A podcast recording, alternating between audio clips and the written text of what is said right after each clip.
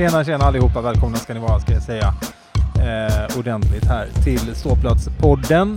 Eh, välkommen till dig. Tack så mycket. Vi har den 4 juni. Det är 2020 och det är fortfarande märkliga tider vi lever i. Eh, fick precis nu reda på att eh, TIFEs årsmöte bland annat då blir framskjutet på obestämd tid.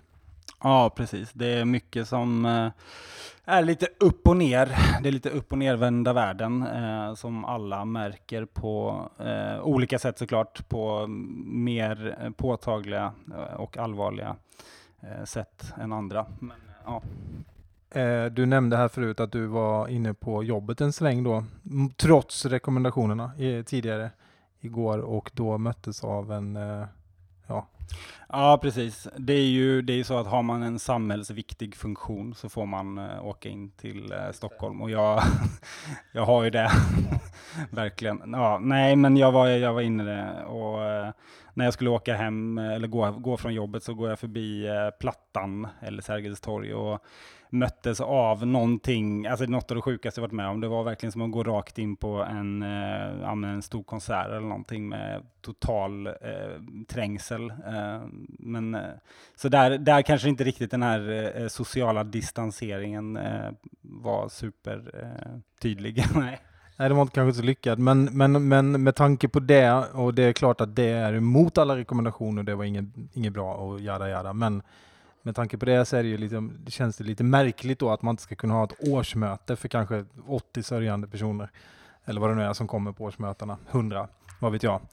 Uh, ah, det, det, är lite, det är lite kluvet det där. Men uh, det är som det är. Och uh, för att återgå till den här lilla introduktionen då så eh, har vi vår vana trogen nu då haft ett litet uppehåll sedan början av den här pandemin, någon gång i mars tror jag, då vi skojade till det lite om det här. Nu är det inte så roligt längre, men ehm, eh, det har hänt en hel del.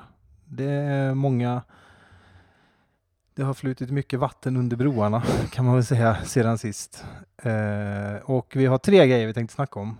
Lite mer än annat idag och det är, första är bara en liten snabb titt på lagbygget så här långt.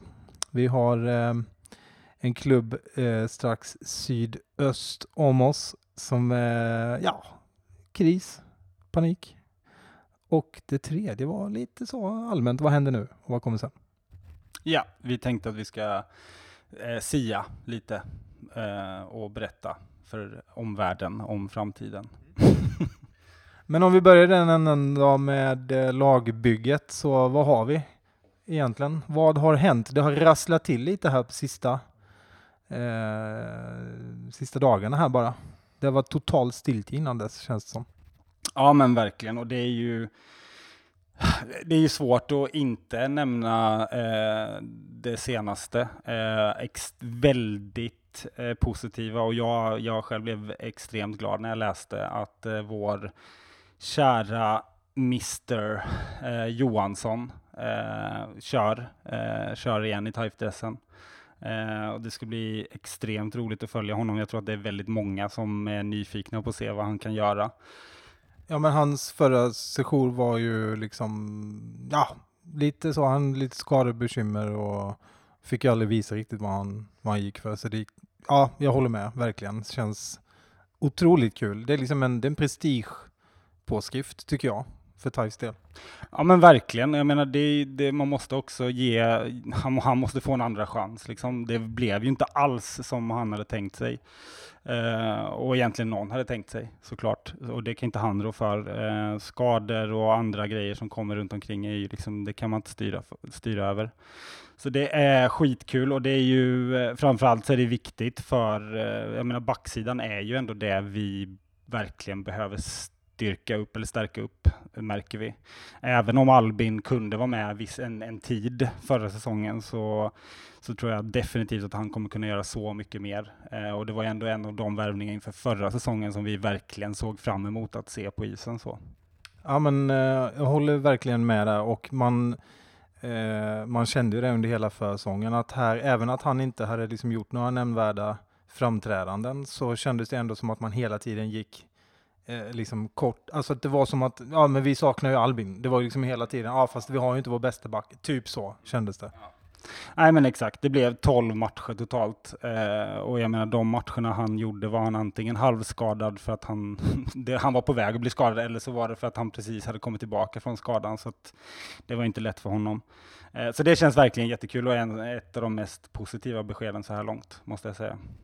Ja, vad har vi mer då? Vad har hänt sista dagarna? Ja, eller vi kan, jag tänkte så här, vi kan väl bara eh, till att börja med bara snabbt gå igenom hur det ser ut, hur, laget, hur lagbygget ser ut just nu. Eh, och då har vi på back, eller förlåt, på målvaktssidan Adam Åhman, vi kan kommentera honom snart. Sen har vi Ludvig Claesson, William Fransson, Elias Gunnarsson, Albin Johansson då som vi redan har pratat om, eh, Jakob Lundegård eh, på backsidan. Eh, på forwardsidan har vi Simon Appelqvist, eh, Jakob Helgemo, Oliver Nilsson, eh, Romans Semjonovs, den får man eh, träna på. Ja. Och eh, slutligen och sista då som vi har så här långt är Sebastian Åkesson. Ja, eh, det är ju alltså det är ju långt ifrån klart det här och så såklart därför att vi har fyra forwards, men eh, eller förlåt fem. Men, men eh, tycker du att det känns som att man redan nu kan på något sätt spekulera eller liksom ha en känsla kring vartåt det barkar? Alltså den, enda, den, den lagdel som jag känner mig eh, mest nyfiken på är målvaktssidan såklart. Eh, Adam Åhman eh, står ju just nu ensam där, men man kan väl tänka sig att det kan vara så att Ljunggren eh, fyller på där, eh, eller eh, någon annan lovande eh, målvakt. Jag är inte så orolig för vem det ska bli egentligen, men, men det känns tydligt att det blir Adam Åhman man kommer satsa på. Det hoppas jag, eh, för det, är ju en, det finns en fruktansvärd potential i honom. Eh, sen har han haft ett par tuffa år bakom sig, men det har ju eh, Micke Sandberg tidigare visat att han kan ju verkligen eh, få ja, målvakter att utveckla sig väldigt snabbt. Eh, så där, det, det, känns väldigt kul. Jag tycker det är en kul värvning och det ska bli extremt intressant att följa honom. För en gångs skull känns det som att, eh, det här, alltså jag vet inte, eller inte för en gångs skull, eller ja, kanske. På många år nu så har ju Taif värvat eh, i princip oprövade kort fullständigt. Eh, det här känns ju för en som inte förstår sig på det här så mycket som jag, att det här känns ju så här, oj, ja, men det här är en bra målvakt. Jag vet inte hur, vad du tänker om det.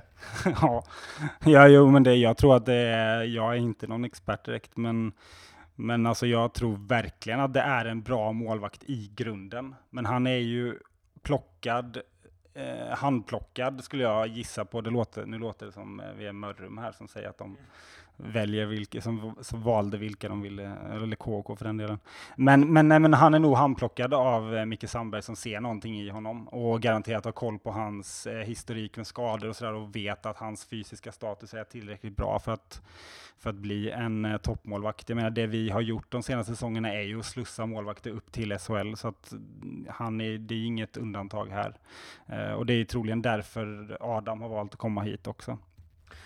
Om vi ska gå hoppa in lite på backsidan då, det är ju det är liksom, det är kända backar allihopa. Vi har ju, alla har ju visat sig i Taifte sedan tidigare, så att det, är inga, det är inget man behöver spekulera direkt. Vi vet ju ungefär vad vi får där redan nu, förutom Albin då, där vi vet att vi kan få så mycket mer. Men ja, någon snabb kommentar där?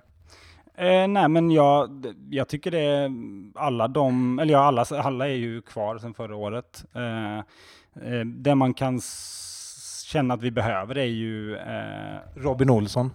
ja, vi behöver, vi behöver en ny Robin Olsson. Det blir svårt såklart, men mm, ja, om vi bortser från att vi ska ersätta Robin Olsson så eh, är det väl kanske offensiva backar som vi kommer behöva ta in. Vi har ju William Fransson, Elias Gunnarsson och Ludvig Claesson är ju kanske vill vara offensiva backar, men har inte riktigt lyckats. Eh, och jag tror att, eller jag hoppas att man har tänkt i lagbygget att Elias och William och Ludvig ska fortsätta på det sättet de gjorde förra året, som ändå var bra. Och att man tar in riktig spets på någon back som är liksom en riktig powerplayback.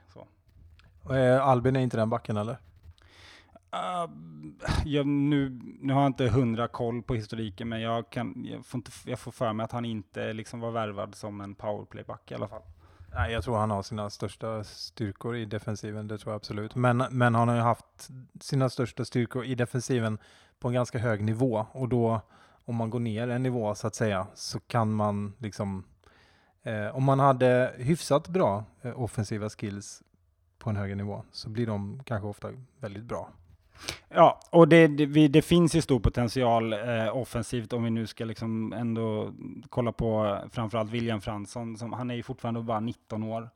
Eh, och har ju varit i HV och utvecklats oerhört mycket och kanske fick kanske inte ut så mycket offensivt som han ville förra året. Eh, för, Förutom på straffar då? Ja, precis. På straffar, ja. Ja, men exakt. Och jag menar, det, det finns ju så mycket kvar att utveckla där. Så att, eh, och jag tror inte att han är nöjd med förra säsongen, även om det var helt okej okay om man tittar från sidan. Men, men han vill nog väldigt mycket mer. Eh, Forwardsidan då? Har vi någonting som sticker ut där än så länge? Det är bara en spelare från försäsongen va? Ja, precis. Det är Jakob Helgemo som är kvar. Ja, och Oliver Nilsson. Ja, såklart. Han eh, var ju mer permanent, mer eller mindre i Mörrum, men visst. Ja, precis. Han, var, han, han gjorde ändå ett gäng matcher och några byten, så, men han fick väl aldrig riktigt chansen. så. Men det är, det är jättekul att eh, vi tar tillbaka en spelare från ungdomsverksamheten eh, och låter honom få chansen. Um, det är viktigt med de här egna ändå. Ja men exakt, och det är ju det man kan börja, om man börjar titta nu vilka vi har som egna produkter och som är från, eh, från verksamheten, liksom, så är det ju inte så många. Så att, eh, där är ju Oliver jätteviktig. Eh, men annars, jag är nyfiken såklart på den här Romans Semjonovs eh, och se vad han kan göra. Det känns alltid, liksom, jag vet inte, alla, det är ju division 1-värvningar och en J20 eh, elitvärvning vi har tagit in. och vi vet hur det är. Det kan bli både liksom himmel och pannkaka, eller säga. Alltså kanon eller kalkon. Det, ja, vi får se. Eh, nu, inget ont om eh, eh, den här, vad hette han den senaste? Från Halmstad. Han hette Sebastian Åkesson. Eh, absolut inget ont om honom. Jag tror han är en kanonkille och eh, har eh, eh en fantastisk personlighet. Eh, men jag, jag är lite rädd, jag bara får en känsla. Jag har ju aldrig sett människan spela, så jag kan ju inte veta. Jag får bara en känsla så här, att eh, det här kanske är vår årets, eh, vad hette han, Österrikan? Jag har glömt det, jag kan säga, jag har förträngt det helt. Ja, Österrikan vi hade i alla fall förra året. Han hade ju en lysande säsong bakom sig där han spelade i en topplina tillsammans med två väldigt skickliga spelare såklart. Eh, innan dess var det lite så halvmediokert, men han, liksom, det var så här, ja men han blommade ut och nu ska han, nu ska han fortsätta och så. Det gjorde han inte i Tingsryd. Han, det fanns liksom inte där. Han hade nått sin maxkapacitet liksom. Eh, kanonkille i övrigt, liksom. inte det. Eh, men jag bara får en känsla. Jag, jag hoppas att såklart jag har fel. Men ehm, men det känns lite så. Ja, exakt. Alltså kollar man lite bakåt så är det väl, eh, ja, det har ju varit no en, någon säsong som varit bra i, eh, i division 1. Eh, sen kom, ja, sen kom det, det märkliga att han kom till Halmstad förra året och blev kapten direkt, gick rakt in som kapten. Det säger väl kanske någonting om honom som men jag sa ju det, han är en kanonkille. Ja, men exakt. Det är mycket möjligt. Och sen är det som du säger, han spelar i en lina som var extremt framträdande och där är det alltid svårt att veta vem, division 1 framförallt, poäng i division 1 är väldigt svårt att värdera. Eh, gör de poängen mot eh, Grästorp eller vad de här bottenlagen nu heter? Eller gör, Mörrum. Eller Mörrum. eller gör de dem mot, eh, när de spelar mot eh, Troja och de här andra i toppmatcherna? Eh, men vi, det man kan, kan hoppas på är att, eh, eh, att vi har koll på honom i och med att han kommer från Rögle från början och har då liksom haft, ja men har uppenbarligen haft koll, eller vår tränare och sportchef har ju haft koll på honom från den tiden. Ja, det är så det är alltså. Det hade jag faktiskt ingen aning om. Det, har jag, det är dåligt påläst. Okej, okay, ja men det borgar ju för faktiskt att, eh, att det inte är så som jag tror då. Där finns, där finns en eh, en eh, blomma som är redo att slå ut. Precis. Och sen har vi ju den, eh, det sista förvärvet på forwardsidan som är Simon Appelqvist och där, alltså där kan man ju verkligen, där skulle vi ljuga om vi kunde säga någonting. Eh, pff, kommer från super, J20 Superelit, gjort det bra. Eh, kan, jag har ingen aning. Alltså det är helt omöjligt. Vad är det? Fem division 1-matcher på CV eh, inom, liksom på seniornivå. Så det är bara att hoppas, typ. Verkligen, och eh, då kan man väl säga att eh, det där är en, en eh, sån här utfyllnadsspelare som eh, i bästa fall eh, gör braksuccé och får liksom, med hans mått, braksuccé och får liksom spela i eh, en tredje femma och kanske få chansen i powerplay ibland. Ja, exakt. Men om vi ska kommentera någonting av det vi inte ser här i den här listan då, vilka, vilka är det vi fortfarande har chansen på som vi kan tänka oss eh, eh, vilja ha, ge en ny chans i år? Eh, vill jag ge en ny chans från förra året, tänker du? Jag menar de här spelarna vi hade förra säsongen som, eh, som inte har hittat på från någon annan, men som Stål Lyrenäs är ju förlorad till exempel. Eh, han har ju, han har varit en given sån spelare. Mm. Men eh, det är ju ändå ett gäng spelare som, som åtminstone inte har gått ut med att de har gått till någon annan klubb ännu. Nej, precis. Ehm, ja, alltså det är ju, jag måste säga att jag har lite svårt att, att säga någon för att de man vill ha tillbaka känns väldigt förlorade. Ehm, och då tänker jag ju främst på Robin och eh, såklart Filip. Men ehm, ja, Joakim Nermark eh, kan jag fortfarande tänka mig att vi, om han eh, fortfarande liksom är, är eh, tillgänglig så skulle det kunna vara en jättebra förlängning att, att göra. En ledargestalt, det tror jag eh, skulle behövas. Norberg, Ja, eh, finns säkert mer att ta där och han gjorde ju ändå, alltså han var en så här stabil eh, och, och hårt arbetande forward, vilket man verkligen behöver. vad hände med, med eh, vår kära Olhaver? Eh, oj, Olhaver, ja, men gick han till Rögle? Eller allting talar väl, nej vänta nu, det blev Modo till slut. Just Han gick till en konkurrent alltså, den rackaren. Men det är väl, eh, det här är ju ett mönster. Modo har ju helt klart ögonen på Tingsryd. Eh, vad har de tagit? Josef, eh, Josef vad heter han? Eh, ah, eh, Jonathan Jonsson. Jonathan Jonsson, eh, eh, eh, Eriksson eh, och de har plockat eh, ja, Olhavi, ja precis, Drew Paris. Eh, ja men det är fler. De, de har plockat ta- gamla TIFE-spelare som har liksom gjort en bra säsong och så tagit dem direkt. Eh, och Olhaver är ju definitivt, där har vi en bra värvning för Modo. Hade han gått till Rögle hade jag varit lite mer skeptisk, men till Modo är det klockren värvning. Eh, kul för Modo, tråkigt för oss. Eh, så. Det, det verkar som att i år var det ingen som tog livet upp i SHL utan alla som försvann gick till liksom lite mer välrenommerade klubbar. Västerås, Modo, Mora. Eh, vad har vi mer? Eh, vad, vad hette han som kom in i, liksom lite i slutet på säsongen som ett lån från Frölunda? Han blev ju också förlorad till någon... Eh, han var en frisk fläkt. Han gjorde väl inte så mycket poäng kanske. Men han såg ju liksom lite i spelstilen ut som Stål Lyrenäs. Eh, vad hette han? En Frölunda junior som har fått chansen att matcha i Frölunda också. Jag, vet, jag vet faktiskt inte. Okej, han eh, fick aldrig sitt namn på tröjan så det kan bero på det kanske att vi inte minns honom just nu. Vi, eh, ska vi säga att det här är ett avslutat kapitel, ta en liten jingel och en kopp kaffe? Eh, ja, det tycker jag väl. Eh, men innan dess så skulle jag ändå tycka att det är lämpligt att vi säger ändå så här välkommen till de nyförvärv vi har så här långt.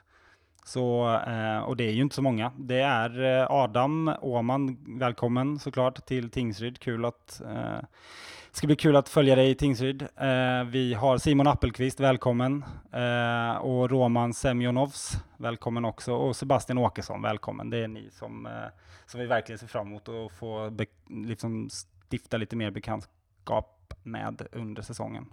En sista grej då bara innan vi hoppar på nästa ämne. Om du får eh, bara dra eh, ett namn ur hatten här nu, en drömvärvning, vem skulle det vara? Jag kan ge dig lite betänketid för jag har en, nämligen på lager här, som jag kommer tänka på. Eh, en drömvärvning, men nu, nu snackar vi liksom out there, så okej.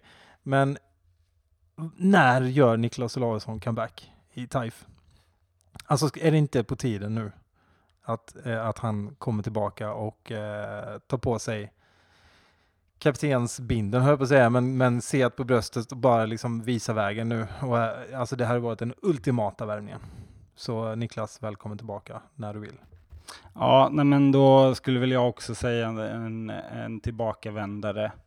Alltså man, vill, det, man älskar ju att se spelare komma tillbaka som har gjort liksom ett stort intryck eh, och som, har, ja, men som är kvar i hjärtat. Så. Eh, och där skulle jag nog säga, men så är färskt i minnet, eh, som gjorde en fantastisk säsong bara för två år sedan här. Eh, och vi blev ju, ja, för oss var det extra tungt att han lämnade med tanke på hur mycket vi nämnde honom i podden och så. Eh, Daniel Örn hade varit sjukt kul att ha tillbaka. Eh, så Jag trodde du skulle säga Måns Hermansson nu. Ja, men det är klart. Måns är ju, Måns är ju, har ju en, det, det är ju bara en öppen dörr för honom alltid tillbaka, självklart. Och där kan vi ju, ja men, ska vi snacka om eh, så här taifhjärta och taifare och egen produkt och kommer från verksamheten och liksom är älskad på byn och så, så är det ju verkligen Måns man tänker på. Eh, där kan man ju hoppas att Tingsryd verkligen har tagit både en och två och tre och fyra kontakter. Gärna redan under pågående säsong förra året. Mic drop.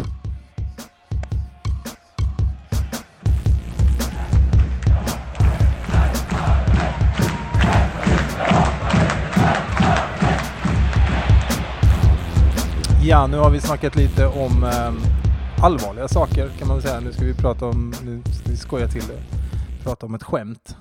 Nämligen eh, klubben i sydväst, Kauakau. Vad, eh, vad säger du om den senaste tidens utveckling? Eh, ja, det blir verkligen som att kastas mellan eh, hjärta och eh, jag vet inte vad, avgrund. Um, men Karlskrona, det är ju det är liksom svårt att inte le när man ser någonting eh, som går lite åt, åt fel håll eh, för den staden, orten, eh, klubben och allt som har med det att göra. Men eh, ja, den senaste tiden, alla vet vad som har hänt, eh, tror jag. Det som jag mest förvånas över är väl eh, reaktionerna och snyftningarna som de får med sig från Hockeysverige. Jag, jag, jag förstår överhuvudtaget inte. Eh, om, om det är så att man är så pass färgad här så att man borde förstå, då, då, då får någon gärna förklara. Ja, då får det väl vara så tänker jag. Men, eh, men i ärlighetens namn så borde det väl ändå eh, vara så att en klubb då som då tydligen lider så fruktansvärt mycket av att de fick bygga om en arena för tre eller fyra år sedan. Eh, fortfarande då eh, lider av det och, och slås omkull, alltså i ett svep över en natt och plötsligt står med 9 miljoner kronor i skulder. Eh, den klubben kan ju inte ha gjort många saker rätt. Det kan man ju konstatera, tycker jag. Eh, jag vet ingen annan klubb, hockeyförening på den här nivån som eh, har drabbats så hårt av eh, läget i världen just nu. Vet du någon? nej, nej, inte så pass att man eh, eh, eh, så, pass, så nära konkurs som de är nu och tydligen då har dragit på sig vad det nu är 9 miljoner eller någonting sånt i skulder på den här korta tiden. Eh, för det, det, det är det här som är intressant om vi ska prata lite om själva sakfrågan. Så här, det som är intressant är att å ena sidan så säger man ju att eh, corona liksom, det slog ju liksom, det slog över. När coronan kom så gick det inte mer. Ja, och, och det, det, är väl, det är väl så här, ja det kanske kan hända. Men problemet är det att dels är det så här 9 miljoner. Eh, det är väldigt mycket pengar som då har försvunnit under den här tiden när hockeysäsongen inte ens var igång. Eh, de intäkterna skulle jag vilja se vad det är de har. Det är ju helt fantastiskt. Borde fler hockeylag i Sverige vilja veta hur de tar in de pengarna på den tiden. Har de också en sån magic show? Ja, exakt, förmodligen. och, och, och, och, och då är det, det är det ena. Så här, hur den, den här korta lilla tiden kan slå så hårt. Eh, där verksamheten egentligen borde gå ner helt, som för alla andra. Men sen är det andra är att man, det man gråter över är dels corona, nu säger jag gråter eh, faktiskt i precis den mening jag menar, de gråter verkligen och de tycker så synd om sig själva. För det är det ena. Och sen har vi det andra. Det är att man gråter över eh, det här som hände för fyra, fem, fem år sedan är det väl nu, eh, när de stackarna gick upp i SHL och fick dispens i ett år för att lösa sin arena. Och sen lyckades de ju liksom snubbla sig kvar och då blev de ju stackarna tvungna att lösa arenan som reglerna var och så. Eh, och det var ju SHL, det är ju SHLs fel nu att de fick göra det och det har de fått lida för i alla de här åren fram till coronakrisen och ju då tydligen har de löst det. Men sen de här tre, fyra månaderna, då tippar allt över och sen nu är det nio miljoner och nu är det konkurs. Eh, nej, jag vet inte hur det låter när man säger det, men i mitt huvud så är det helt galet. Hela den sjuka storyn som de, som de försöker få folk att tro på. Eh, en grej jag tänker är att de har ju förmodligen inte sett längre än vad träden räcker i det här. För att Man måste se längre än vad träden växer. träden växer var det, just det, just det. Eh, nej, det var väl egentligen bara det jag ville konstatera, att de inte har gjort det helt enkelt. Men det, det är intressant det här nu, alltså förutom det här att det är så bara underbart fantastiskt att de befinner sig i den här situationen överhuvudtaget. Eh, jag, kan inte, jag kunde inte tänka mig några bättre nyheter. Alltså om, om så Niklas Olausson, eh, Mattias Elm, Fredrik Emvall skulle göra comeback, Larry snör på sig skridskorna. Alltså jag, det är okej, okay. där kanske vi är inne på någonting. Men förutom det så kan jag inte tänka mig några bättre nyheter just nu. Alltså det är så härligt. Eh, och bara se på när det här, den här Ferrarin då, bara brakar rakt in i bergväggen.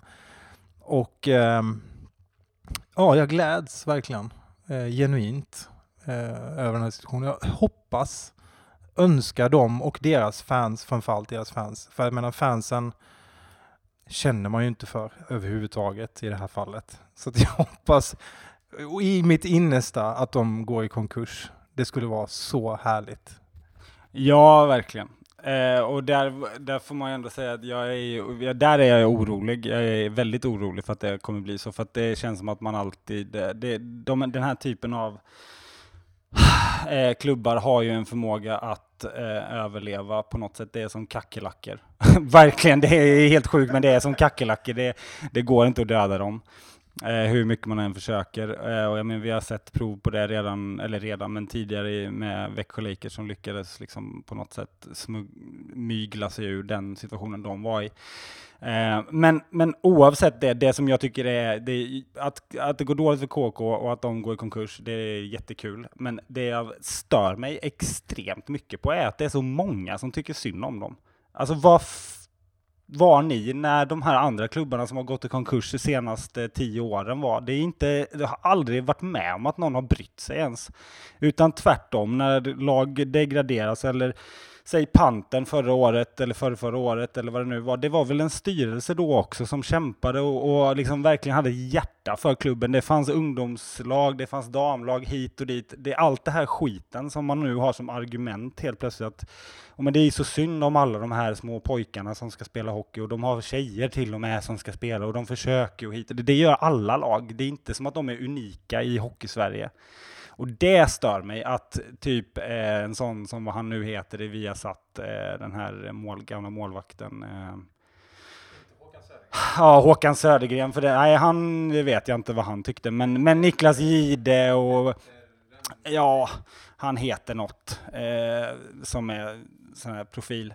Men överlag, journalister överlag är liksom så, och det är så pytte pyttesynd och det är, och SHL var så elaka. Men, men å andra sidan när ett lag som Tingsryd försöker gå upp i SHL, då är det tvärtom. Ja, det kommer de, det kommer de aldrig klara. Det är för liten håla, de kan inte klara det. Och sen ett lag som klarar det men inte klarar det i efterhand, då är det synd om dem helt plötsligt. Och de reglerna var ju helt sjuka.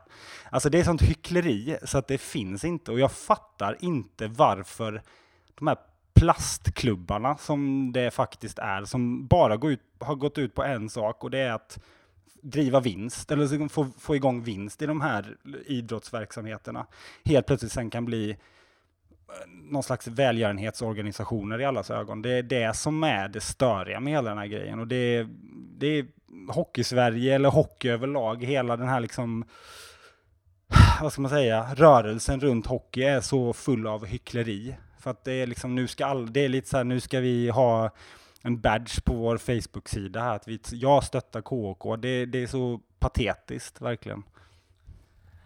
Eh, mic drop. Nej, jag har ingenting att tillägga där. eh, det finns ju en sak att tillägga dock som då har seglat upp här under dagen som bara är så underhållande.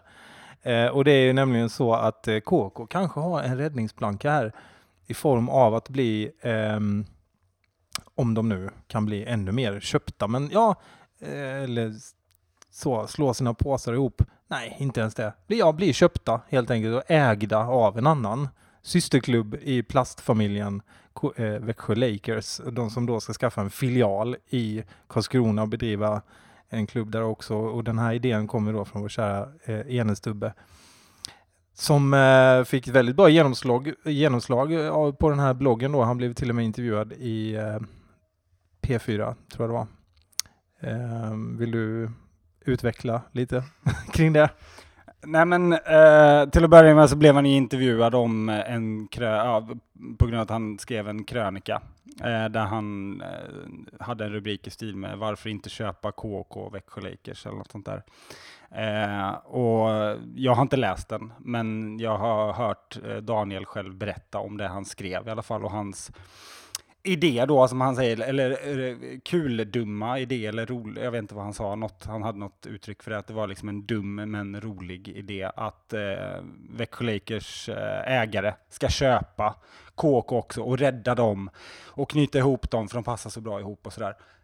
Eh. Jag tycker att han lät väldigt allvarlig i intervjun. Alltså för hon ställde ju ändå liksom lite frågor för att ställa honom mot väggen sådär, bara, men är det här verkligen seriöst? Är det här verkligen liksom men tonfallet, alltså det, var, det fanns inget kul dumt i det han sa. Det var ju väldigt genomtänkt och det lät som en seriös idé från hans sida.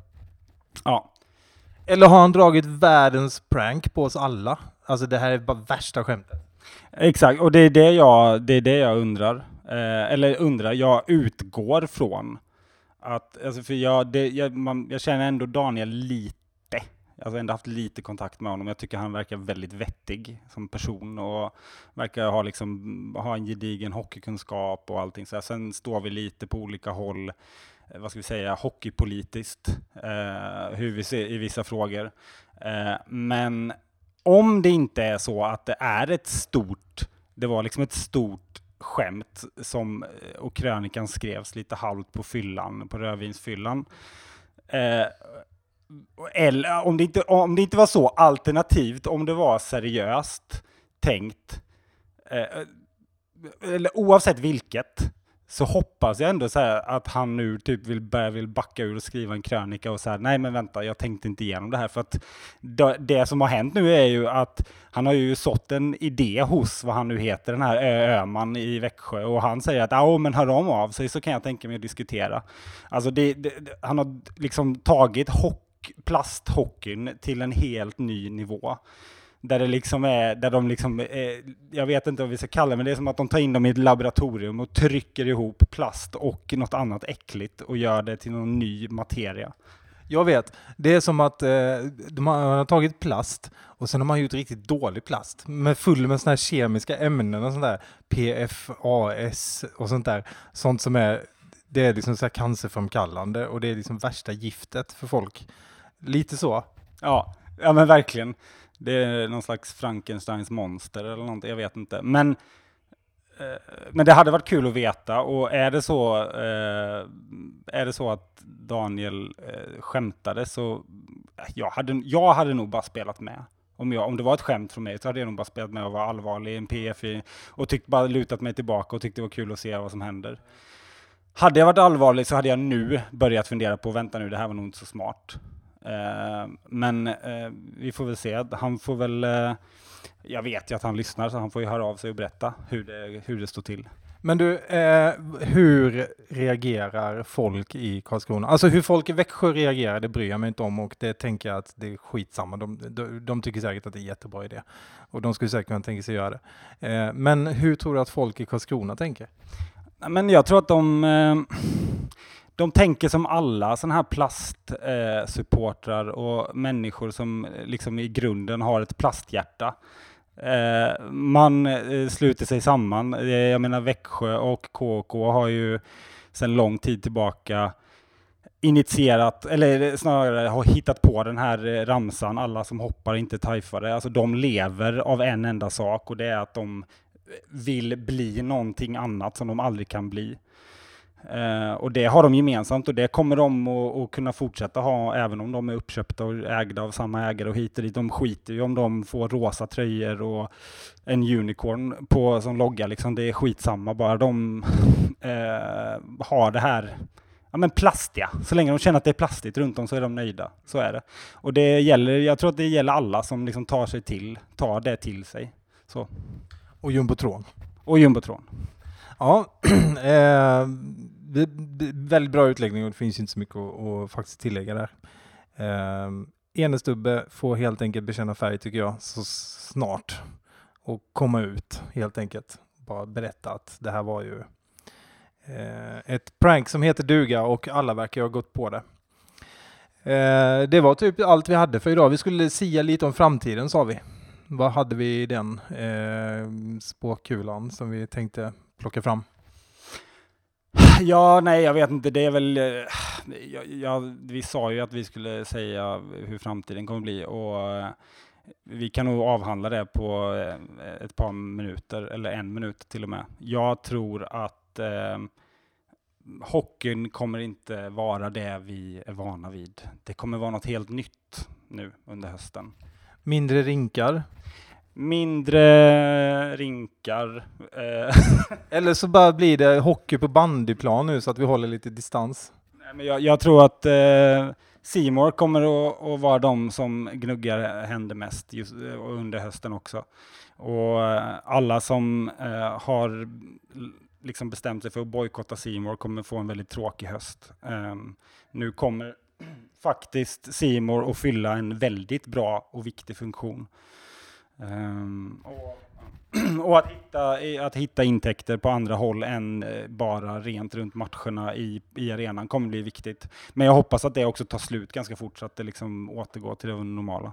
Jag läste någonstans eh, om vilken liga det var, om det var SHL eller Hockeyallsvenskan eller båda om de har haft någon, jag kommer inte ihåg, men, men en, Eh, ett estimat eller guesstimate som man brukar säga nu för tiden eh, var att man skulle börja spela hockey inför publik kanske i oktober. Eh, och om det skulle bli ett faktum så antar jag att man kommer starta säsongen innan dess. Eh, eller så väntar man. Alltså, jag vet inte. Det här är ju det är ingen som vet eh, riktigt ännu antar jag förmodar. Men, men låt säga att det skulle bli så om din spådom här nu eh, slår in och vi har hockey inför tomma läktare och folk sitter hemma i soffan och går på Simor. Eh, vad tror du att en klubb som Tingsryd skulle tycka om det? Och vad, hur skulle det påverka klubben? Uh, oj, Förutom det rent ekonomiska tänker jag. Alltså så här, för jag menar det ekonomiska det är ju som ganska uppenbart. Eh, precis som du har varit inne på redan. Man måste hitta andra intäktskällor och hitta på grejer. Eh, och det är inkomstbortfall och så vidare. Men vad, hur kan det vara någon som gynnas av det här rent av? Alltså de som gynnas av det är ju de som lever på, eh, de som inte lever på jättetrogna fans. För att är det någonting Tingsryd gör så lever de verkligen på den skara som faktiskt kommer på matcherna. Eh, match efter match efter match. För Tingsryd har en väldigt liten kärn, liksom en eh, kärnpublik så.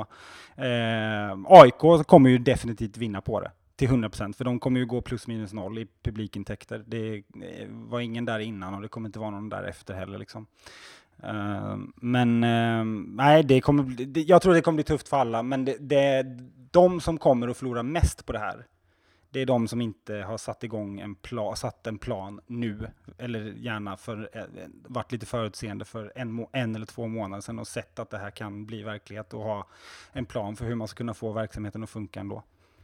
En eh, liten detalj bara som eh, jag tror det var du som noterade först. Jag tar upp det. Det var du som noterade så du får credden här. Men eh, visst var det så eh, att Tingsryd satte som mål att sälja 1800 säsongskort. Ja men precis, jag var tvungen att gå tillbaka för jag såg stapeln med säsongskortsförsäljningen som Eh, vi behöver inte avsluta det här avsnittet så eh, deppigt, men det, det, ser inte så jättebra ut. Eh, men där hade man ju ett mål eh, att vi, vi skulle klara då 1800 eh, säsongskort, men den stapeln har ju ändrats nu till 800. Jag vet inte om det har med det här att göra på något sätt, men uppenbarligen så har ju målet ändrats någonstans där. Märklig, eh, märklig grej måste jag säga. Men det kanske finns en bra förklaring på det också. Eh, hur avslutar vi det här då för att det inte ska bli alldeles för eh, deppigt? Eh, nej, jag, jag, tycker att eh, en bra avslutning kan, på det här avsnittet kan vara helt enkelt att eh, återigen bara trycka på den här jättestora hurra-knappen för Alltså jag ser verkligen fram emot Johansson. Alltså det, det, är, det är en av de mest klockrena värvningarna så att säga som vi gör. Ja men verkligen. Det, det, det, har man ju, där har man ju någonting att glädja sig åt i all den, alltså den här väldigt kaotiska tiden. En trygghet ändå att känna att så här, vi kommer se Johansson på ryggen i Taifdressen nästa år.